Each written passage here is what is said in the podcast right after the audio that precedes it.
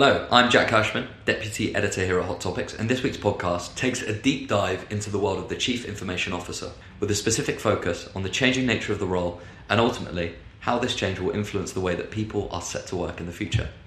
This discussion it was recorded as part of a series in partnership with Computacenter, and the guests for it are Matt Peers, the CIO of one of the world's largest law firms, Linklaters, and Hot Topics contributing editor and former Chief Information Officer of the City of London, Bill Limond.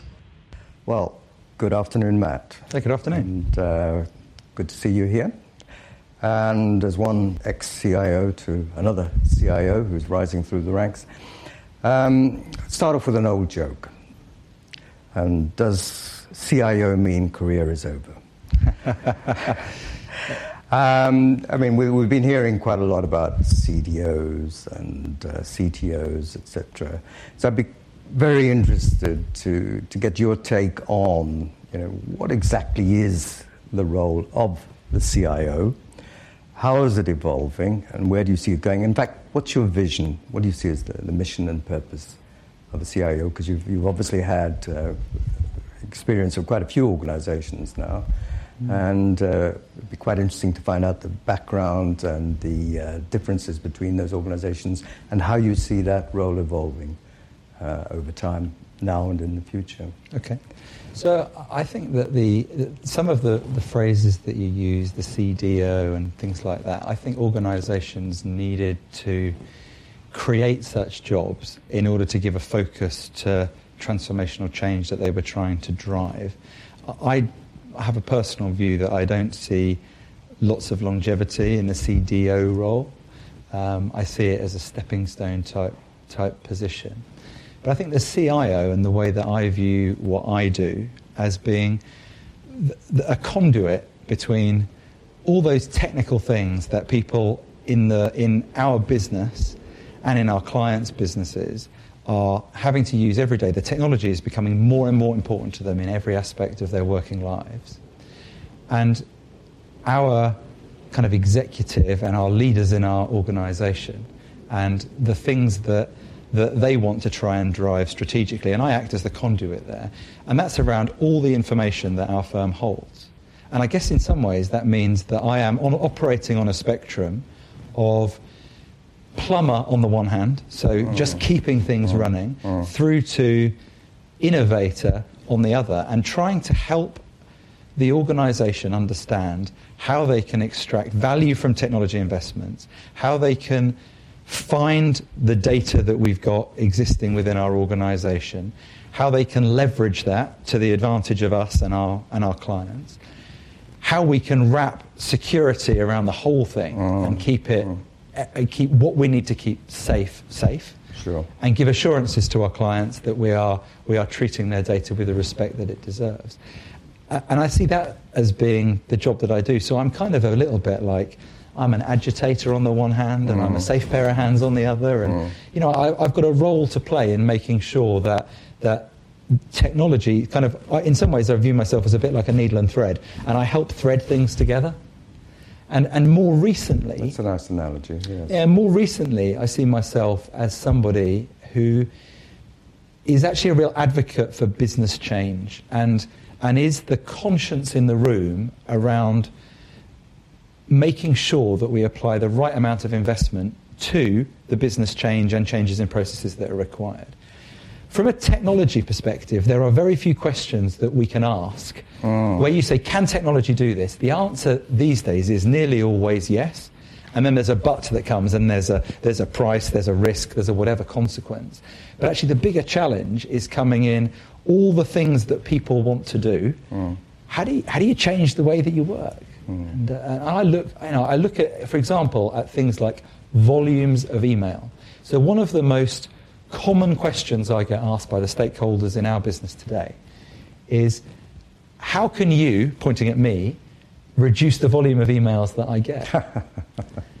to which the answer is, well, actually, I, I, can give you all sorts of wonderful tools that will help you filter and create rules and, mm. and other things. But actually, culturally, I cannot change alone mm. the fact that, that we live in a business which thrives on email. And, and some people find those email volumes they get still very overwhelming. And, you know, how do, how do we help evolve that is, a, is an interesting question. I've known some chief executives who work solely with emails and have been collecting them over the years. Right. So it's, um, yeah, Yeah. Your, your, your point there.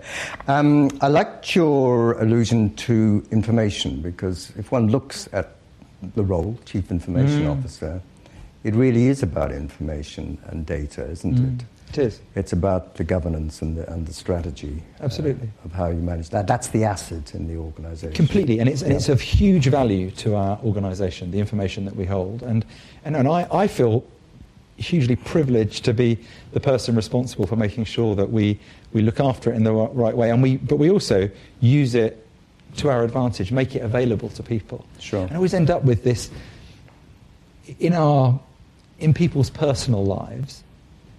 They find the concept of search really, really simple. They go on their phone, they go on their laptop at home or whatever, and you do a sort of personal search and you're looking for car rental in Namibia, and you get back a whole pile of things really quickly. They're exactly what you want. And yet, in, in enterprises, when you try to perform the same search, you get back long lists of things that are kind of out of date. So data governance and information governance are key Absolutely. to that. It's almost like you're trying to get Google within.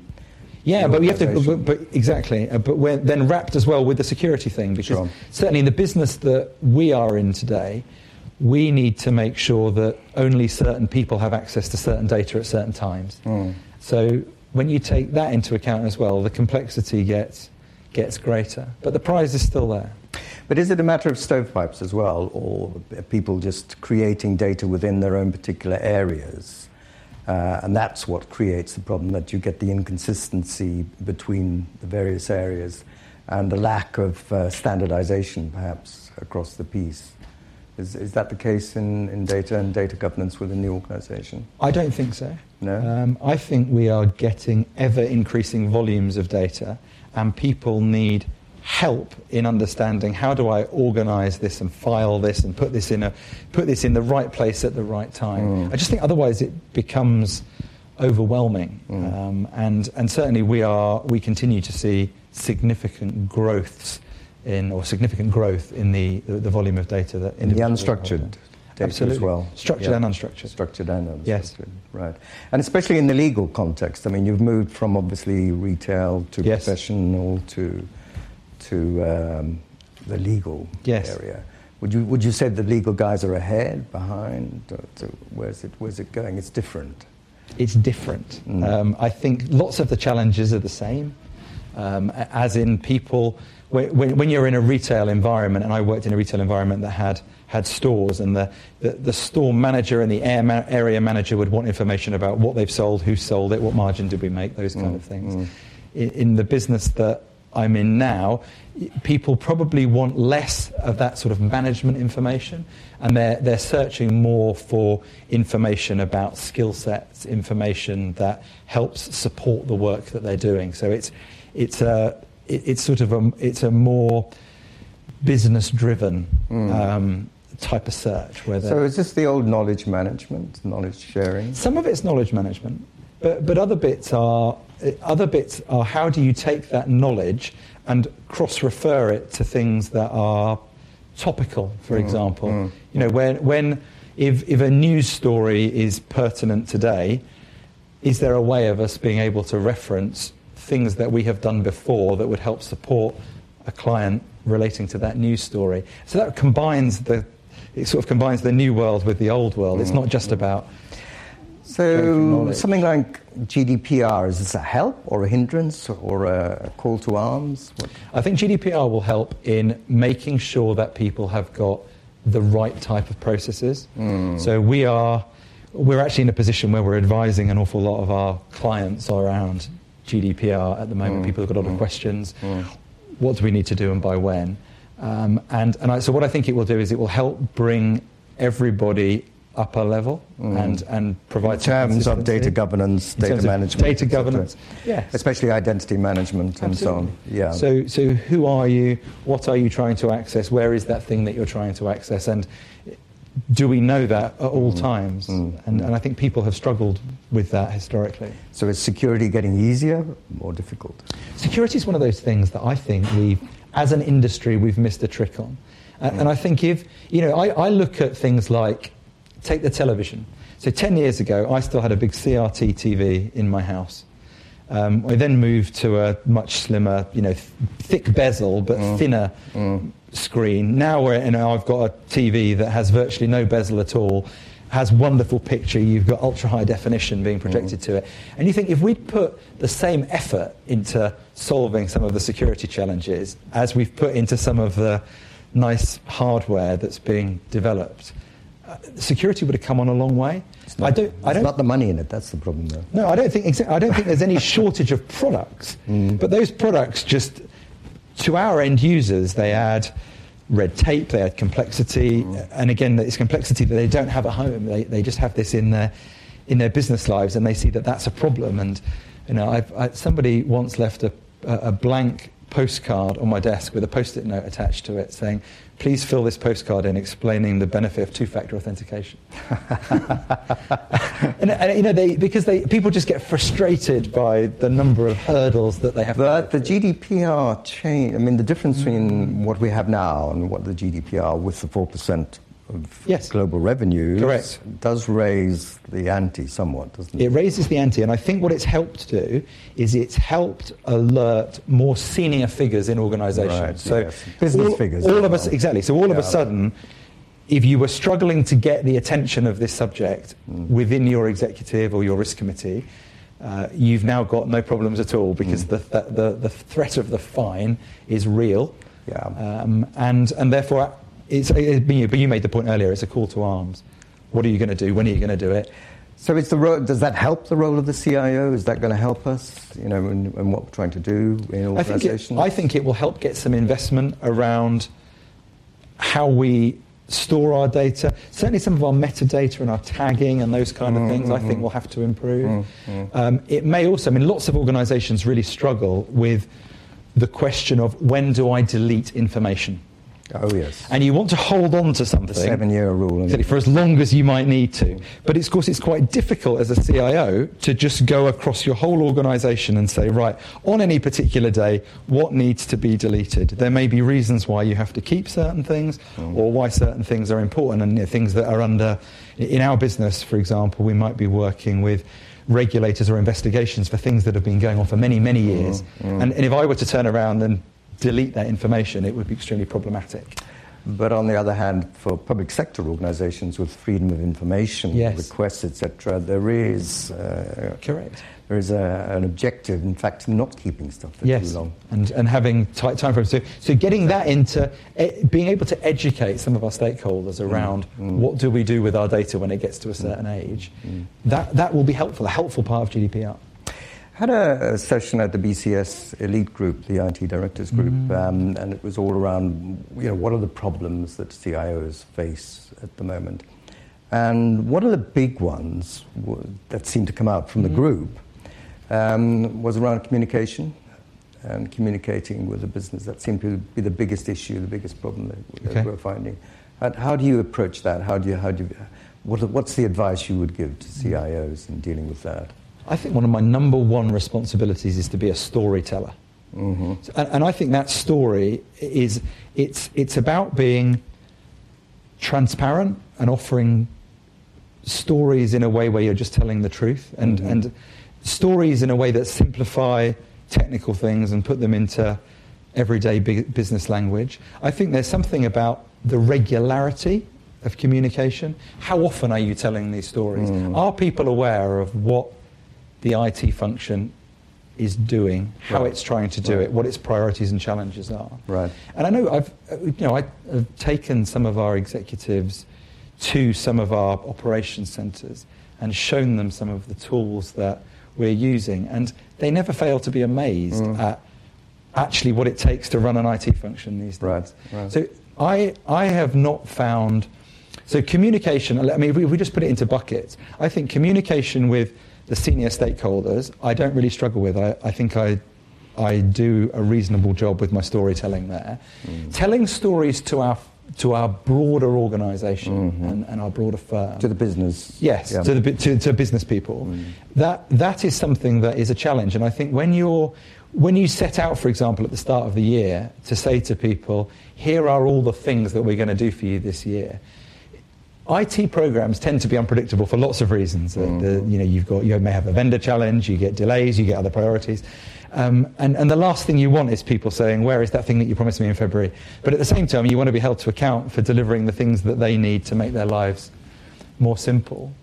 Um, also, lots of people are, they find it difficult to separate the, the IT alerts they get about, say, maintenance and operations versus the IT information they receive about new projects and new functionality. Mm-hmm. And, and lots of it is to, if I talk to our end business users, it's just a big blur, lots yes, of it to them, and they don't they don't want to read it. They want it they want it to be kind of context relevant. Um, and delivered to them at exactly the right moment, and therefore just sending an email is not good enough. Yes. So we were trying to think of other ways of engaging with people, and lots of that's about trying to get people face to face. What about the new technologies? Threat, opportunities? Especially in the legal context, mm. I would mm. imagine that there's yeah, there's an awful lot. Of, so, so, artificial intelligence is something that we've been following for quite some time. We've we've had lots of active engagements looking at what we think the technology could do in our business. So, uh, just a few observations. One, there's quite a lot of media hype about artificial intelligence. Mm-hmm. It strikes me that everything from powerful search engines through to proper cognitive learning all get put under this AI banner, and then there's people coming along and talking about what does it mean for jobs and these kind of things. So, just a few things, and I'll just put them into the legal kind of context as to where I see it going.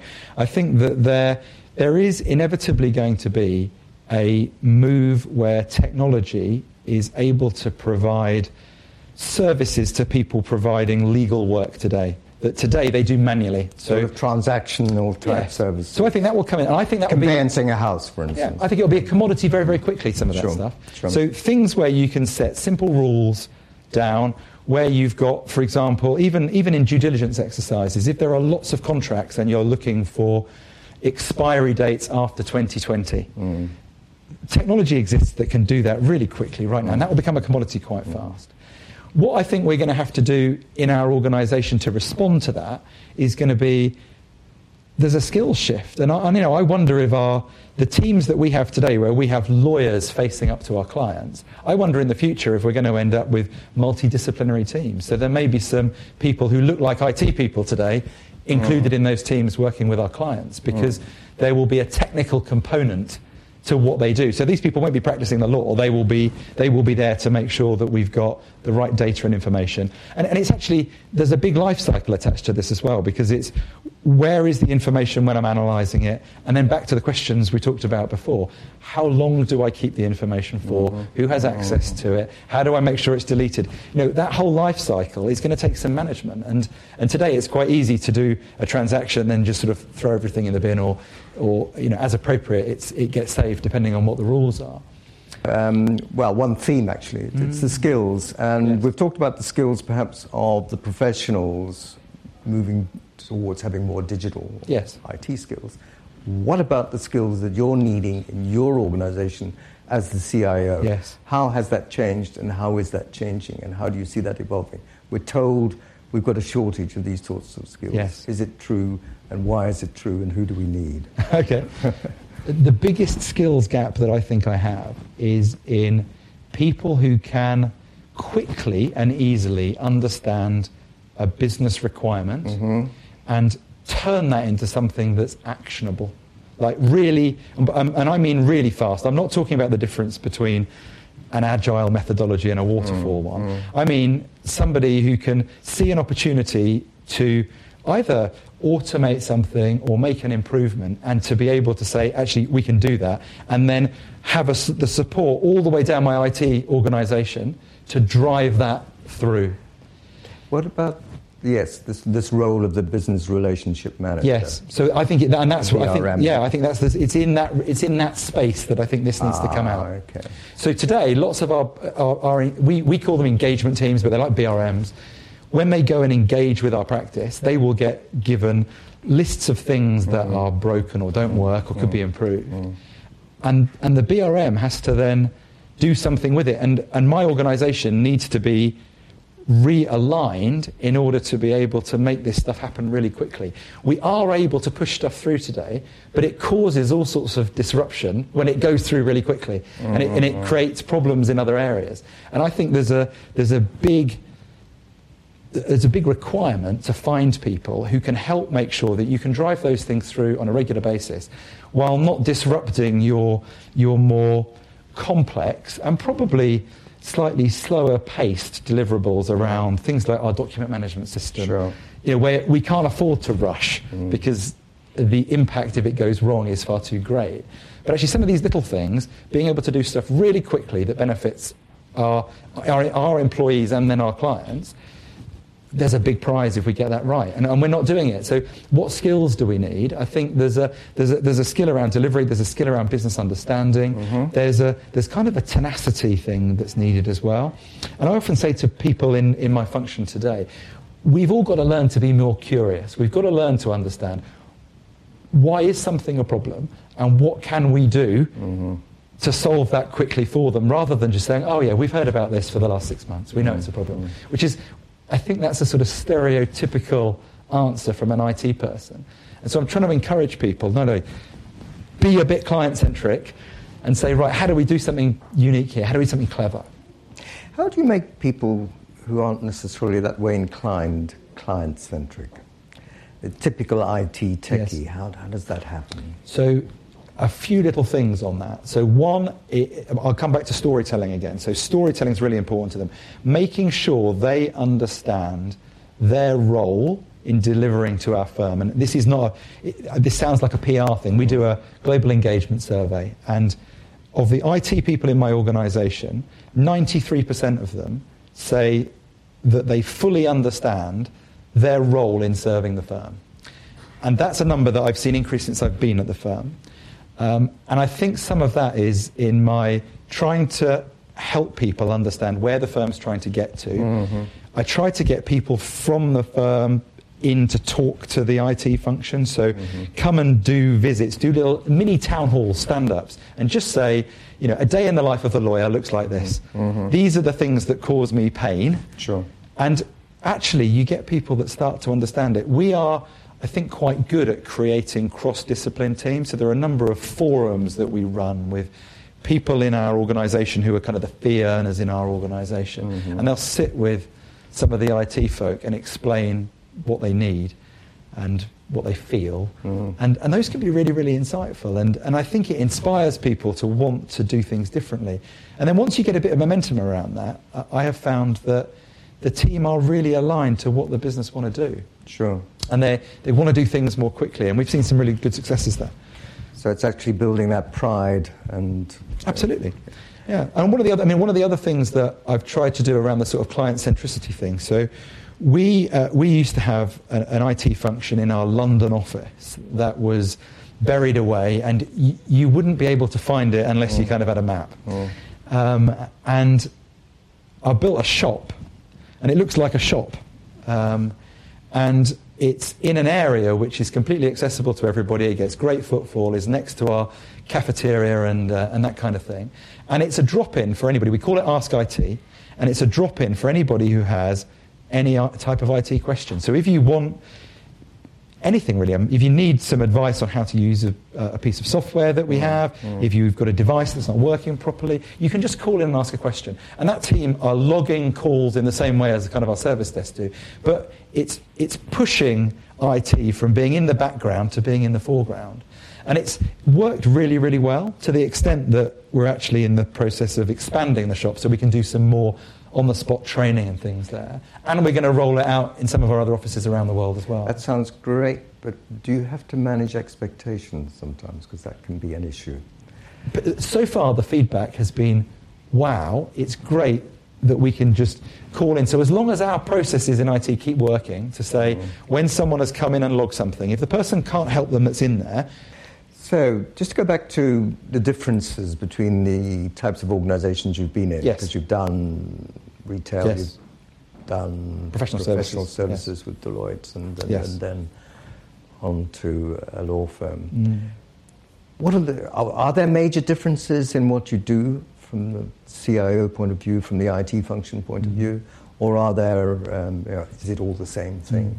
I'd be, I think it's quite um, it's an, it's an interesting question, and quite a few people asked me that when I first joined. And, and I think many of the many of the challenges that I used to try to tackle in retail are the same as the ones that I'm trying to tackle in professional services, Right. and then and then onto onto the law firm. You know, there, so so take some simple things. There is always much more demand for IT services than we have available supply. Which is why I was talking about managing expectations. Yes. So there's an enormous list of things Mm. that we could do at any point in time, and those things have to be prioritized. Yep. And you have to explain to people what that process is, how you go through it, how it works, and that you can't do everything all at once. So I, I, I appreciate setting expectations from that point of view is Mm. really quite important.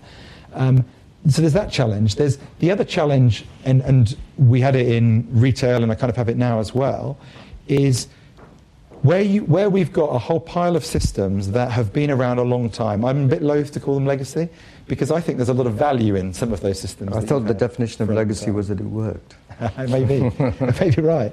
But the stuff exactly, the stuff that works, mm. and when you're trying to combine that, you know, in the sort of with a digital world where you may be leveraging some cloud services or whatever, that is that that looks like on the face of it that it's that it's quite a challenge. Um, but it's as much of a challenge in retail as it is in professional services. I mean, the, the, the retail business that I was in had was, was regulated by the FCA. You know, here we've got regulators, we've got lots of client concerns and requirements. In the, in the retail world, we had to comply with PCI and things like that. So there were, there were regulations in both places, and it's something that we just had to keep battling. And it's something that um, the similarities are alarming, alarming in some ways because the businesses um, I must look so admit- different from the face of Yeah. it, but actually underneath it in an IT perspective. That's my, my experience Yeah, as well, and I'm absolutely. sure. I know that you've talked quite a lot about, Yes. about clients. Um, how does that drive your, you know, your requirements and your role? So I want to be in a place where, as an IT function, we are spending a good portion of our time working on things that benefit our clients. Um, we have had a tendency as a function, it's very easy to get caught up in the replacement cycle for IT kit and, and sort of the plumbing infrastructure type projects. Yep. But I see the value and, and the value that I can bring to the firm in the role that I'm doing in being able to provide technologies that help us work more effectively with our clients, drive some efficiencies for our clients, um, and, and just help our people have happier lives with the technology that they've got. Uh, so, so trying to put client initiatives in our IT portfolio is really important. And I work very hard to try and make sure that those things are prioritized. You know, not, you can't take away the fact that we have to do certain upgrades and other things every year, but I don't want that to be the sole focus. It's trying to make sure that we've got a good blend of, of projects in our portfolio. Um, and uh, again, that's something that seems to be working at the moment um, and is directionally we're moving in the right direction, but we've still got a distance to go. So, advice to s- uh, aspiring CIOs. What's, what's your vision for the next five years? And what would you say to people aspiring to be a CIO or a CTO now? I'd say you can't underestimate the value of relationships in your organization. Right. And, and I don't think it's just about making sure that you're close to the CFO Mm. or you're close to the CEO or whatever. I think there are, as you go through the cycle, you've got to be, you've got to be in a good position with, with all of your, um, your peers and with all of the people who live on your executive and Mm. potentially your non-executive directors as well. There's a, there's a really broad role to play. And understanding what their expectations are is really, is really quite key.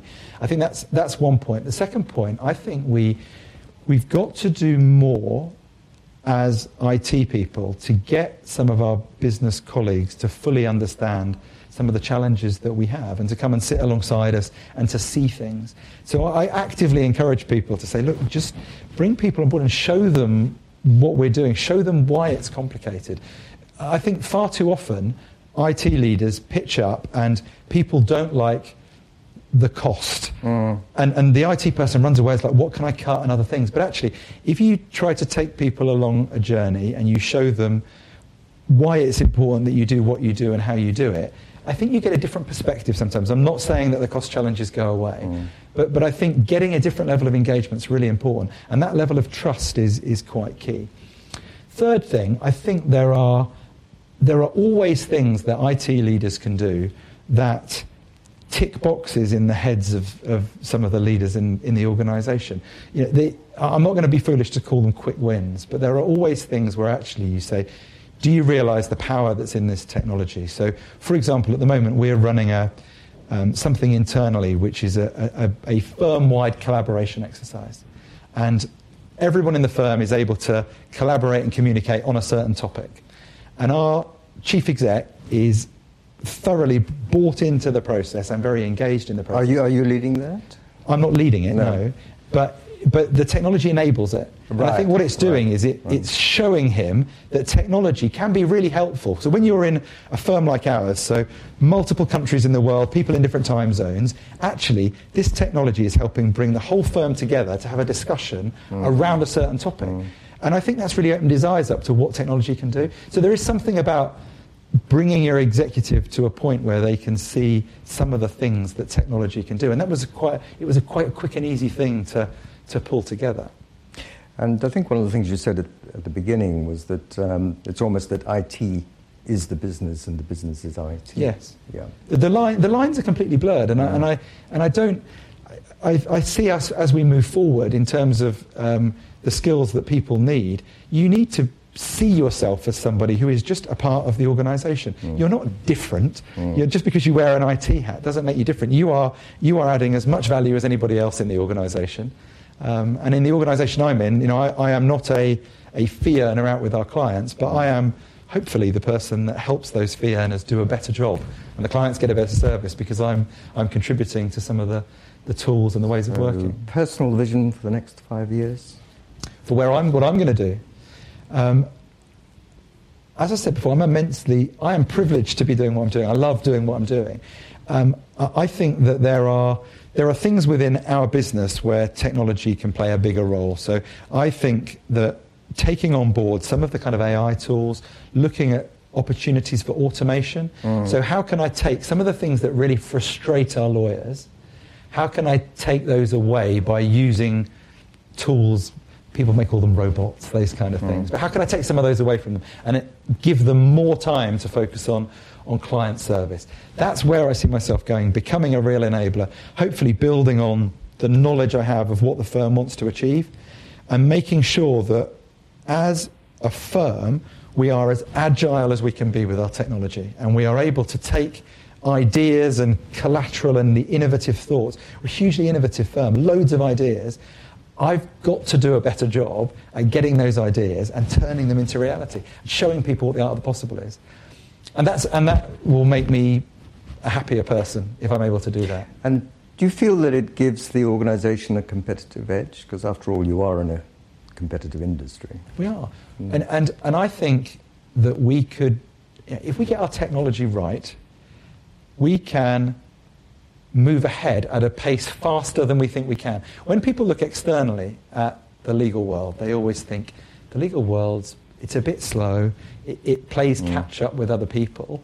We've got some very innovative things happening that make me think actually we could be a bit of a, a bit of a forerunner in some of the mm. technologies Well, the potential at is there, presumably. Absolutely. Yeah. And, and so I think if we get them right and we are able to get concepts embraced, change the way we work, and, and really take that stuff to our clients, I think we could see ourselves in a better position. I definitely believe it gives you competitive advantage if you get it right. Yeah, yeah. Okay, well, I think uh, that was really a very, very good insight into the role of a CIO, the evolving role of a CIO, and how we see the CIO role moving into the future. Was there anything else you wanted to, to add? We've covered quite a lot. We have covered a lot. Thank you. Thank you very much. That was all really right. extremely interesting.